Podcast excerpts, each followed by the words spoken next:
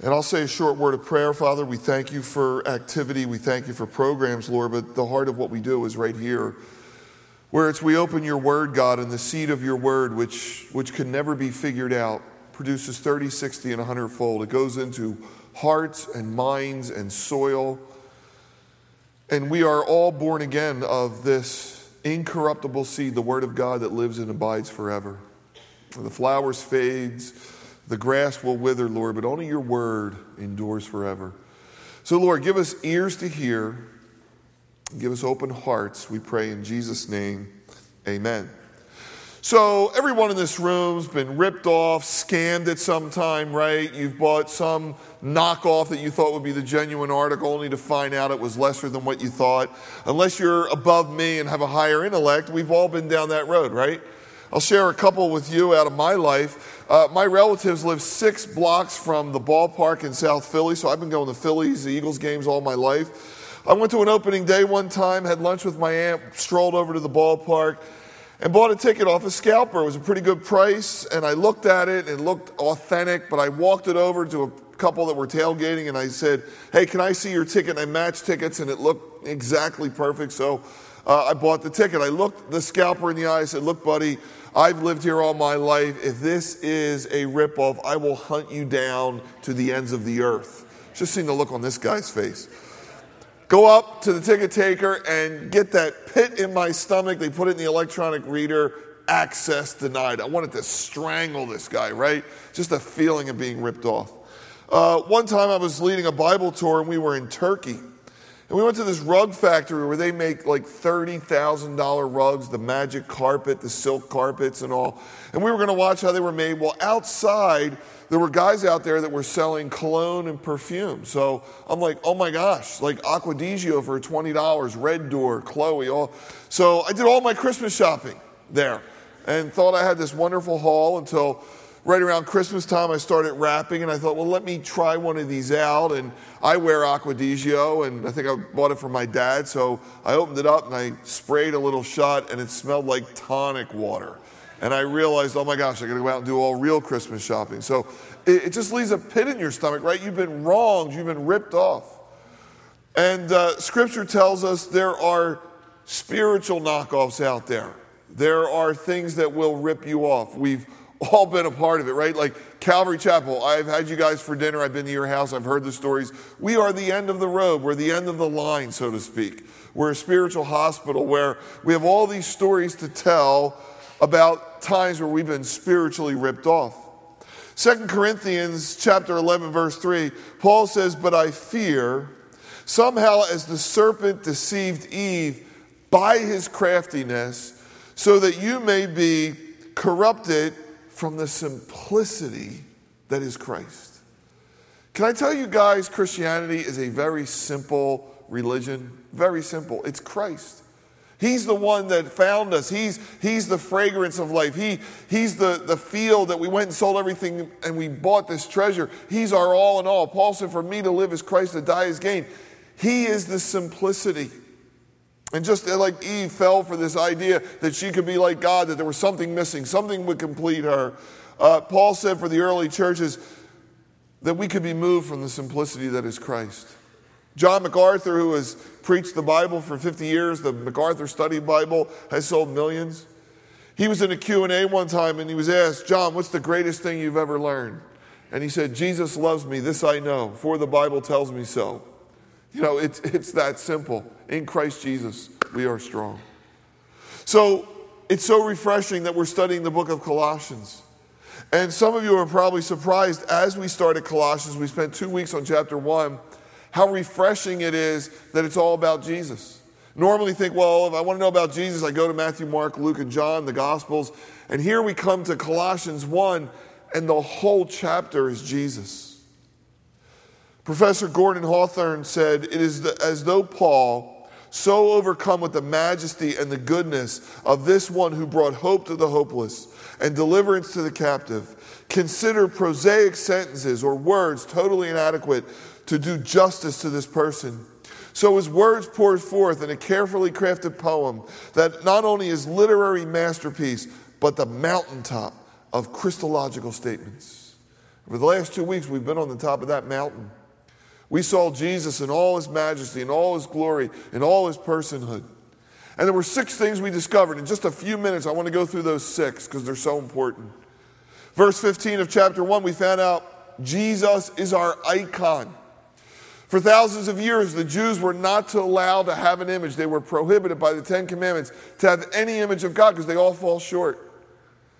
In Hebrews chapter 1, God said, Now, here's your icon, here's your image. It's Jesus. You want to know what God's like? Look at Jesus. And it answers all the questions. You know, is there a God? If he exists, what's he like? Can he be known? And in Jesus, we see a God who would put children on his lap. He would minister with the downhearted and those who were ostracized from society. We found out there's a God with us that he longed to tabernacle among human beings. He's not a God far away, but he's a God very near. Just a cursory reading of the Gospels would show a God who embraced the powerless, brought justice to the marginalized, and forgiveness to all that would receive it. At times, Jesus was gentle with little children and with outcasts. At other times, he was angry with those who sold in the temple courts. But in Jesus, you get the totality of what God was like. No one had seen God at any time, but Jesus had revealed him. If you've seen me, you've seen the Father. We found out in verse 16 that Jesus is the creator. That this beautiful natural world, perfectly balanced, teeming with life, things we're going to enjoy in the 4th of July, that Proverbs 8 says he was the master craftsman, that everything was created by him and for him and through him. He's before all things, he's eternal, he's God, and he is the creator. We found out that not only is, his, is he the creator, verse 17 said he's the sustainer. He's holding the whole world together with the word of his power. He's holding positively charged uh, protons in a nucleus together. If that was to be released, the world would end. And Peter said, one day it will. And I shared that if he can create the world, if he can sustain it, he can sustain your life and my life. Uh, we found out in verse 19 Jesus is the reconciler. He's the agent that's bringing God into a relation, God and man back in the relationship. That in Philippians, that, that because he divested himself and became a man, God has given him the name above every name, that every, that every knee and every heart should bow at the name of Jesus. There's no other name under heaven by which a man can be saved. Verse 18 says, He's our authority. He's the head of the body, the church. We're just under shepherds, under rowers. His sheep hear his voice. And then, probably the last one is my favorite. Verse 18, he's our death defeater. He's the first of those who would rise from the dead. When we think of resurrection, we think of Easter, we think Jesus rose from the dead. We, we forgot, he's just the prototype. 1 Corinthians 15 says that one day this mortality will put on Im- immortality. Eugene Peterson in the message said, speaking of Jesus, he leads the resurrection parade. Thursday night, I had a bunch of guys over. We grilled steaks uh, played a few games, and then we watched the movie Risen. It's one of those few biblical movies worth watching. And just to watch Jesus and the manhunt for the body and to, to realize the resurrection is true is just incredible. You add these six things up, and you know what you find out? Jesus is enough. He really is. He's all you need. The math is Jesus plus something else equals nothing, and Jesus plus nothing equals everything. He's all we need. That's the simplicity. And yet, we've been prone to these ripoffs, prone to these knockoffs. And here we are, and we sit here on the 4th of July weekend, and Jesus is all we need. Now, because Christians are weird, and I'm a Christian, so I'm weird at times, and because we take things to the nth degree, when I say Jesus is enough, I don't mean you sit around and read your Bible all day. Like if you're here and you're 18 and God's called you to be a doctor, you need to go to medical school. You need to read medical books. You just can't open the Bible. G.K. Chesterton solved that once and for all, I think, when he was asked by uh, the media if he was on a deserted island, what one book would he bring? And they all thought he'd say the Bible, right? Christians are weird. And he said, I think if I was deserted on an island for a long time, I would want Thompson's Guide to Practical Shipbuilding to be my book that I would have with me. I'd want to get off the island. So, uh, you know, common sense isn't common. We need to be fulfilled with common sense. But the Bible is our manual, it's given us everything for life and godliness. So the idea is, and here's what we need to understand we're not spiritually grocery shopping anymore. We're not looking for the latest fads or trends in the church, seven steps to this, or the silver bullet that's going to give you health and wealth and peace. You know, we have that in Jesus. We're rooted and grounded in Him. And as Paul begins chapter 2, look what he says in verse 1. He said, I want you to know what a great conflict, uh, we use the word agita today, I have for you and those in Laodicea. Uh, as many of you have not even seen my face. Paul did not start this church. We don't see it in the book of Acts. Hierapolis, uh, Laodicea, Colossae, probably all came out of the Ephesian church, which was a mega church. Uh, but Paul said, I haven't seen you, but I have this concern. And his prayer was that their hearts would be encouraged, knit together in love, verse 2, and attaining to all the riches of the full assurance of understanding, to the knowledge of the mystery of God, both of the Father and Jesus Christ. Look at verse 3 In whom are hidden all the treasures of wisdom and knowledge. In Christ, all the treasures of wisdom and knowledge. Now, this I say, lest anyone would deceive you with persuasive words. And that's how it always begins. Whenever you're moved from simplicity in Christ, it's always with clever talkers, right? So today we have TED Talks, we have clever, uh, wonderful communicators in the church. Sometimes that's good, sometimes that's bad. But Paul said, but there's a lot of knockoffs out there. there's a lot of things that look like the real deal. And Jude said the people that kind of perpetrate this, they're clouds without rain. They have all the appearance that they're going to water you, but it's kind of empty inside and they're going to deny you access to this treasure, and there's no real fragrance. It doesn't really smell of Christ. Persuasive words. Uh, last week, someone came up to me and said, Pastor Bob, I've been looking at this thing on YouTube. Have you heard about it? About these Chinese letters. And they explained how, way before Buddhism and Confucianism, that when the Chinese alphabet was built, if you go back and look at it, it's actually built from the gospel, which makes sense if, if the you know, the earth was rebooted with Noah, then Shem, Ham, and Japheth, you know, that would be true. So I went home and I looked at it and I was fascinated by it. And, but I'm not going to build my faith on it. You understand? In other words, that's just going to be another little peg in my journey if it turns out to be true. And I don't know if it's true. Uh, years ago, Michael Drosnin had a book called The Bible Code, where, you know, the Bible is numeric, you know, Hebrew and Greek are numeric and alphabetic. And so he had this thing where you could do like acrostics, like you ever do that word, you know, find the word. And of course, he wrote this book about how all history was there, World War II, etc. And I was all excited until I went to Israel and I talked to my Jewish guy, Daniel. And Daniel said, Bob, that's, that's just not true. I can show you the LA Lakers, Michael Jordan, whatever you want in an acrostic. So we, we need to be careful of this stuff. We don't need to help God along. You know, it's wonderful if it's true. And what you need to realize is the Colossians were being called out. The church were the called out ones. They were being called out of an empire, the Roman Empire. Just like all God's people have been called out of empire. Israel was called out of Egypt. And when God called them out of Egypt, He said, You're never going to be like the Egyptians. You're never going to enslave. You're never going to marginalize. That's why you're always going to love the stranger and the orphan. And Moses gave them the Ten Commandments to get Egypt out of them. You know, you're not going to work seven days. You're going to rest. You're not going to make images like the Egyptians did. So God is always calling us, and now it's, it's spiritual. He's calling us out of the dominant empire. And the dominant empire has its ways, its systems, its scoreboard. And just like the Colossians of that day, we feel the weight of empire. We feel the weight of how this world keeps score. And if we're not careful, we get sucked back in to their ways and their methods. I was doing a Q&A Tuesday night with our teens. And uh, after they asked me a bunch of questions, I started questioning them. What's it like at school? What are you guys facing? And they said, well, you know, social media is something that's trying for us gender, classification, religious freedom. And I shared with them, I said, you know, you guys probably feel like you're different from other generations. You're not. You know, we all faced things like that. The problem you guys are facing is the institutions that at least, you know, espouse that. You know, they're espousing something different today, so you guys are a little bit unique. But I share with them that, that because they're postmodern and maybe even pre Christian, they're nowhere near what the Colossians felt. They, they were pagan to the core and had to live this life of Christ surrounded by all types of things. So every age feels this.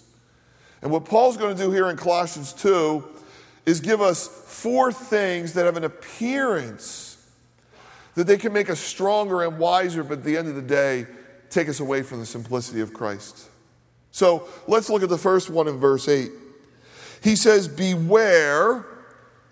And beware isn't the person next to you could fall prey to this. You know, we're all like sheep, we're all kind of naive and we can be led astray. So when the Bible says beware, it means you can find yourself in this place. Beware lest anyone cheat you through philosophy, empty deceit, according to the tradition of men, according to the basic principles of the world, and not to Christ. Why? Because in Him is all the fullness. And I got to tell you this again you're complete in Him. The day you got saved, you were complete in Him. There was nothing that needed to be added. Now, whenever we talk about philosophy, you know, uh, you know, I hear Bible teachers get up and rail against philosophy, and much of what they're railing at, they just don't understand. Philosophy is not a bad thing. Now, the New Testament was written in Koine Greek. The word for wisdom is Sophia. Philosophy is the love of wisdom. The Greeks loved wisdom, but so did the Hebrews. Your Bible has four wisdom books in it Job, the Song of Solomon, Psalms, and Proverbs. Solomon, when God said, you know, you're 21 years old, you're going to lead Israel. What is your one request? He didn't ask for money or fame, he asked for wisdom. And God said, Because you didn't ask for great riches or the death of your enemies, I'm going to make you the wisest man that ever lived. And he wrote a thousand songs and 3,000 proverbs. The Bible tells us that we should prize wisdom above all else, greater than rubies or precious silver. That in all our getting, we should get wisdom. However, Proverbs 1 8 says this that the fear of the Lord is the beginning of wisdom. In other words, you can't even understand life and all its complexities unless God is at the center. At one time, that's what a university was. You know, theology was the queen of the sciences. You had economics, you had philosophy, you had English, but, but at the center was God or truth. Now, even the Greeks understood this. Plato in the Republic, he described philosophers as those men who had no taste for falsehood and they cherished truth.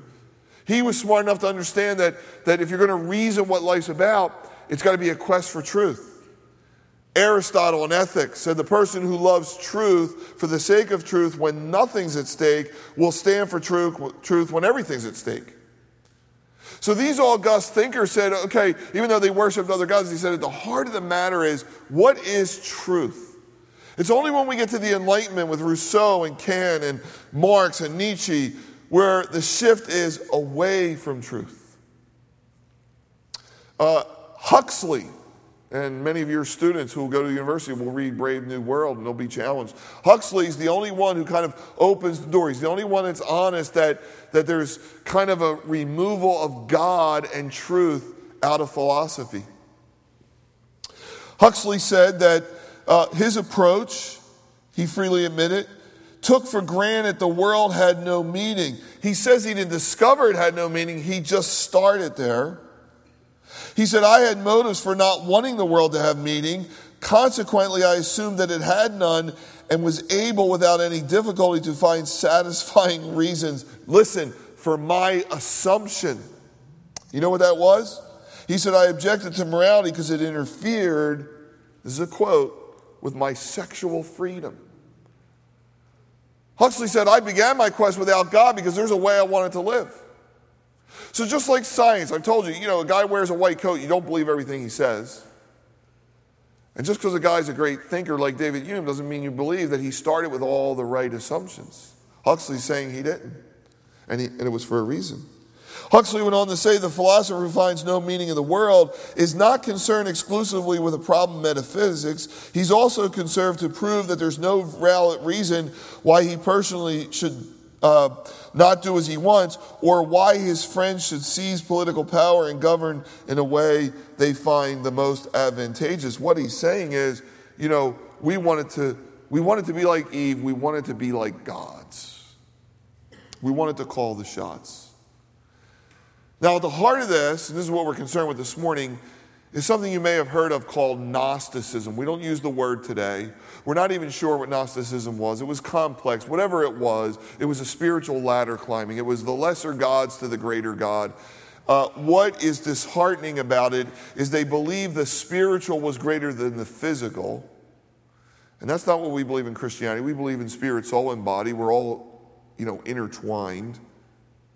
What, what is disheartening is that in Gnosticism, gnosis or knowledge would supersede anything. So, so the more knowledge you got, the higher class you would be.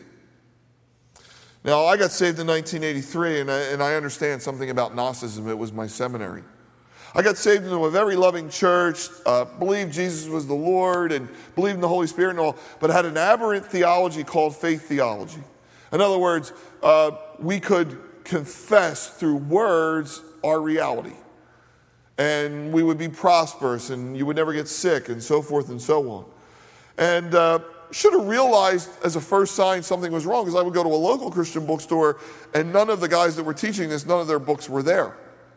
So I would go back to my pastor and say, Well, how come none of the books in our bookstore are in the local Christian bookstore? And he said, Well, they haven't really attained to this type of faith yet. Should be warning like 101 that we were in a higher spiritual class, we had greater knowledge. And I watched people get pulled away, what Paul said, to be cheated, to be taken captive by this. Paul said in Corinthians, knowledge puffs up, love edifies. And I was puffed up, and so were those in our church. You know, I look at this and I think, can you imagine going to Peter, who was crucified upside down for the Lord, and saying, Peter, come over here. Let me show you this. Let me show you this YouTube video. Let me, there's this secret teaching, you know, seven steps to greater, greater knowledge of Christ. Peter would have said, I walked with Christ. Are you kidding? I know the aroma of Christ. Imagine the woman caught in adultery telling her there was a greater knowledge. The woman who brought, broke the alabaster box of ointment a year's wage. All this take us away from the simplicity of Christ. Paul David Tripp's talk Wednesday, I thought was one of the greatest sizzling summer talks, where he talked about his bout with cancer and he talked about Psalm 27 and he talked about making the glory of God great and the glory of God known, that this God who created all the world, that we are in relationship with him and it's all we need. So Paul said, Beware against these philosophies. Beware against these doctrines. They, they, they have an emptiness to them. The treasure is Christ. Now, the second thing he warns about in verse 11 is legalism. He says, In him you were circumcised with a circumcision made without hands. Now, evidently, the Jews had brought in feast days and circumcision, they had tied it together with Greek philosophy. And Paul's saying, Well, let's do the math here. Um, you're going to get circumcised? You, you, were circumcised of the heart. Verse 12, you were buried in baptism. You were raised from the dead. Verse 14, he wiped out the handwriting of requirements that was against us, nailing it to the cross. Verse 15, he disarmed principalities and powers, made a public spectacle of them. Because of all that was done on the cross, verse 16, let no one judge you in food or drink or Sabbaths or festivals, which are a shadow of things to come, but the substance is Christ.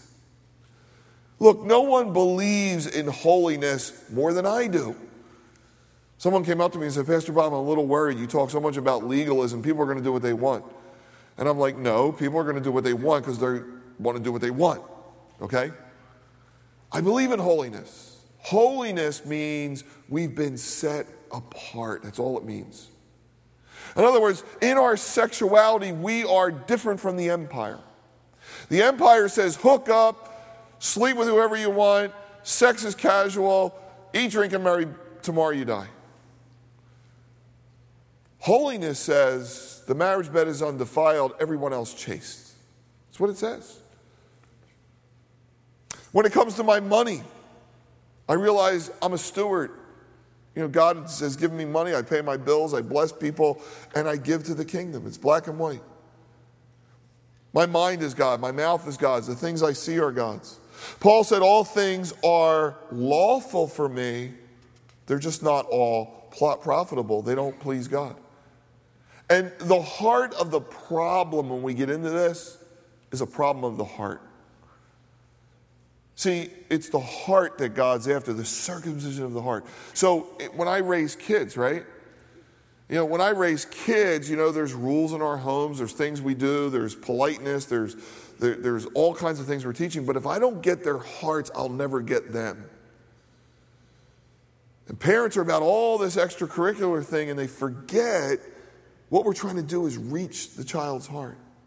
What God's trying to do is reach our hearts. If we have their hearts, we have all of them.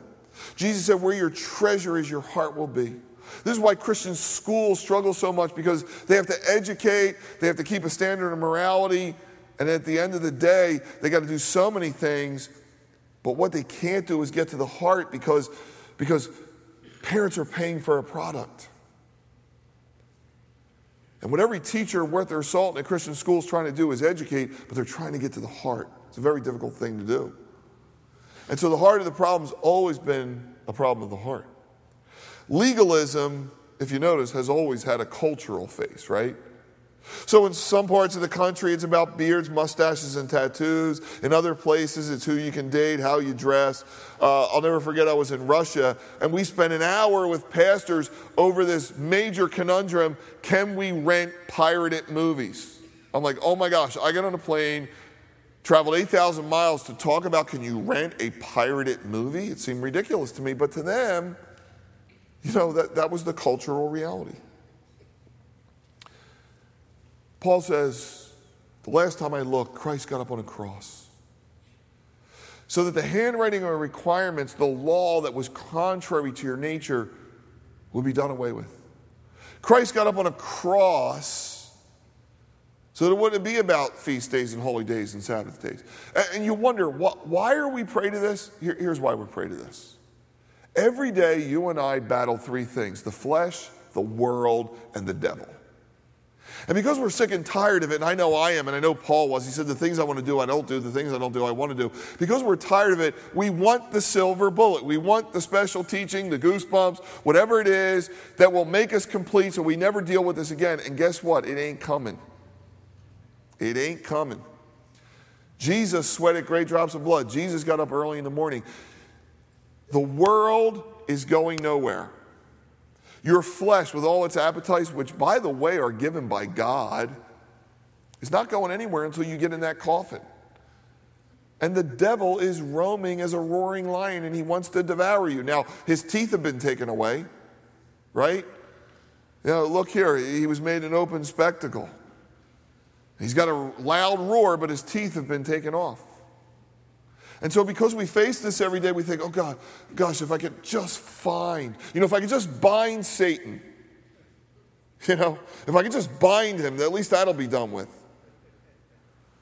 If I could just have this, or if I could just have that, or add the seven steps to this.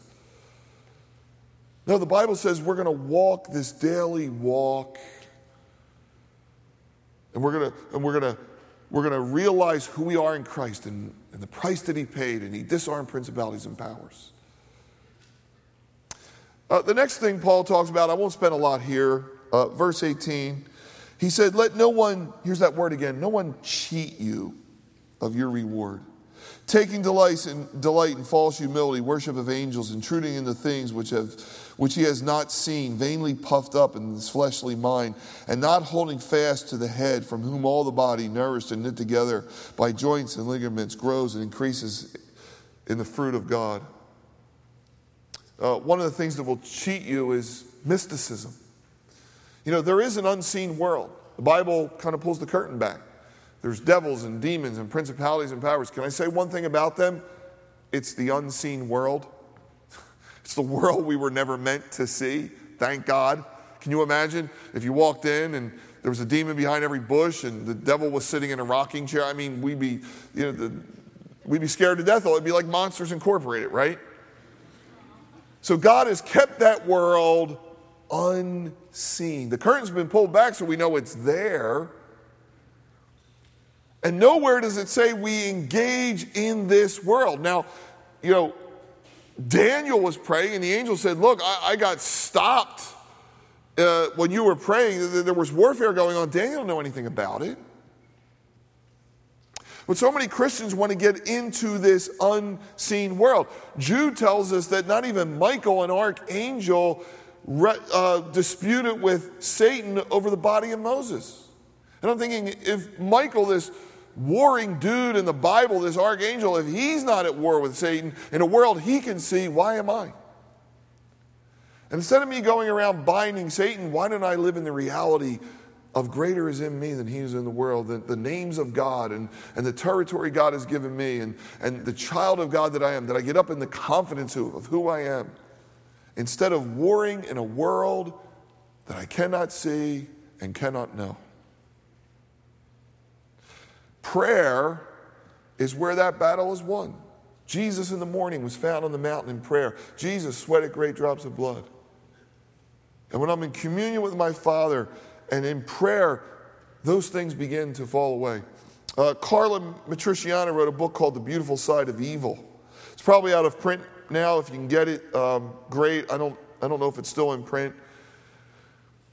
But she talks about how, you know, she came out of the dark world, Ouija and witchcraft and all that, and how when she became a Christian, how Christians were actually getting in, into this world that she had come out of and she couldn't believe it. Drugs is a big part of this world. The, the Greek word for sorcery is pharmakeia, uh, which where we get drugs. So it's kind of a gateway to all this stuff. So Paul said, again, that's a slippery road. And then finally, verse 20, therefore, if you died with Christ from the basic principles of the world, why, as though living in the world, do you subject yourselves again to regulations? Do not touch, do not taste, do not handle which all concern things which perish with the using according to the commandments and doctrines of men. Now, listen what he says. These things have an appearance of wisdom in man made religion, false humility, and neglect of the body. But people, you're going to get ripped off. Look what it says. They have no value against the indulgence of your flesh. I don't know what else to tell you. Um, the last thing Paul warns against is asceticism. Uh, every religion has this, you know, some kind of piety, some kind of frugality, some kind of mutilation where, you know, I'm going to kind of put myself under and then I'll be holy or I'll know God in a better way. Now, again, self control is a fruit of the Spirit. You know, moderation, self control, the fruits of the Spirit. Uh, John the Baptist, Jesus, uh, put themselves under. Fasting is a wonderful spiritual discipline. You know, the, the body has to be put under because, because it, it, it wants to take hold. But I love how Dallas Willard um, treats this, and, and Dallas swims in the deep end of the pool. He was a keen observer of culture. And he was a philosopher. So, anybody who's been trained in the classical school of philosophy knows there's two great questions what is the good life, and who is the good person? And Dallas said, you know, what is the good life is answered by our advertisers today. The cars we drive, the clothes we wear, the things we drink, you know, that's the portal to the good life. He said, but the ironic thing is, who is the good person is often told at a funeral. So the advertisers tell us about the good life, but when we go to a funeral, we don't talk about what someone wore or how nice their teeth were or what kind of house they had. We talk about the person they were. They were a great dad, a great mom, a great person. They were loving and kind, etc., etc.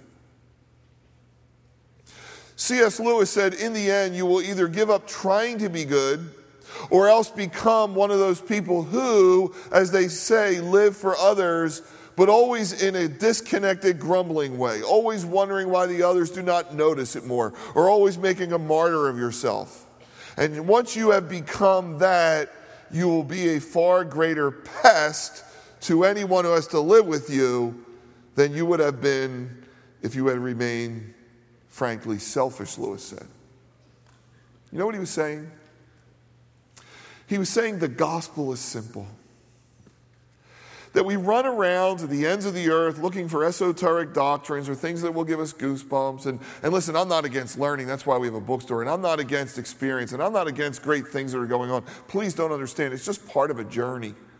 And if there's a church doing great things, you know, I'll applaud them. And if somebody writes a book, I'll applaud them. But here's what Lewis said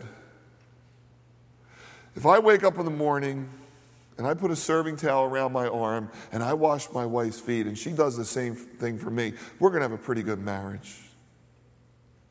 And the simplicity of Christ is that people were made in the image of God. And if we wake up to serve, and if we bring a psalm and a spiritual song, and if we bless one another, that's why Paul wrote 1 Corinthians, because love always wins. And I've watched people who were fighting demons in the morning, but they couldn't do the dishes in the afternoon, and they couldn't cut the lawn, and they couldn't help people. And and, and do you see how simple this is? Do you see how easy it is? The good life is found in the good person, and the good person has found his treasure in Jesus Christ.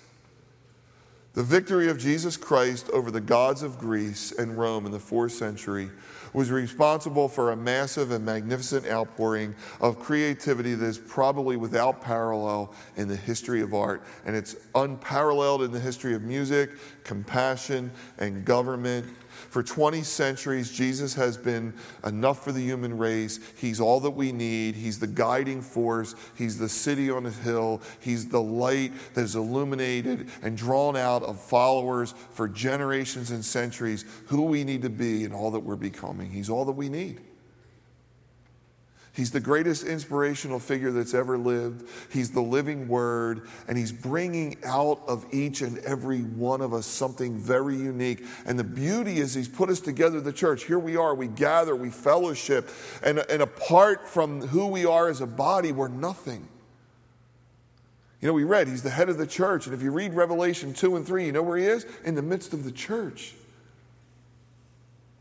right in the midst of the church, right, right there with them, good and bad, seven churches, some good, some, some fallen, some aberrant, but he's there among an imperfect people, drawing something out of us to make us wonderful.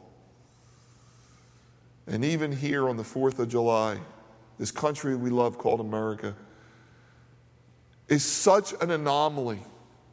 It's hard to understand. You know, I'm reading another book about George Washington. It's at least my fourth. And we uh, tend to look at history with rose colored glasses. And in this book that I'm reading, uh, you find out that at the Revolution, that the 13 colonies were in tatters. The British were here. It looked like everything was lost. Benedict Arnold commits treason. And it was that one act that spurred Washington into a renewal. And Washington's a mixed bag. Some say he was a believer, some say he was a deist. But somewhere in the midst of all that, Washington gets a second wind, and the rest is history. And you read enough history books and you, really, you realize people came here for God and money. The people that came for God, man, they came in a powerful way. And somehow this nation was forged. And it's an anomaly of history. And it's all because of one person who never read a book never recorded music, never moved outside of the nation that he was born, who became the greatest inspiration for human beings that ever lived. And we get a chance to know him. Not know about him, not to know how we can achieve or ladder climb. We get to know him. It's why Paul said, For me to live is Christ, to die is gain, and everything else I put in the rubbish can. That I may know the power of his resurrection and the fellowship of his suffering. And Paul writes to the Colossians, You are complete in him. You are not a second class citizen. If you've heard somebody's doing this over there or that over there, don't worry about it. You are complete in him. In him is the fullness. The fullness. God put the fullness in him. John chapter 1 In the beginning was the Word, and the Word was with God, and the Word was God, and the fullness was in him, and we beheld his glory as the only begotten of God, and he tabernacled among us. His presence is with us, and he's all we need. Father, we thank you for Jesus this morning.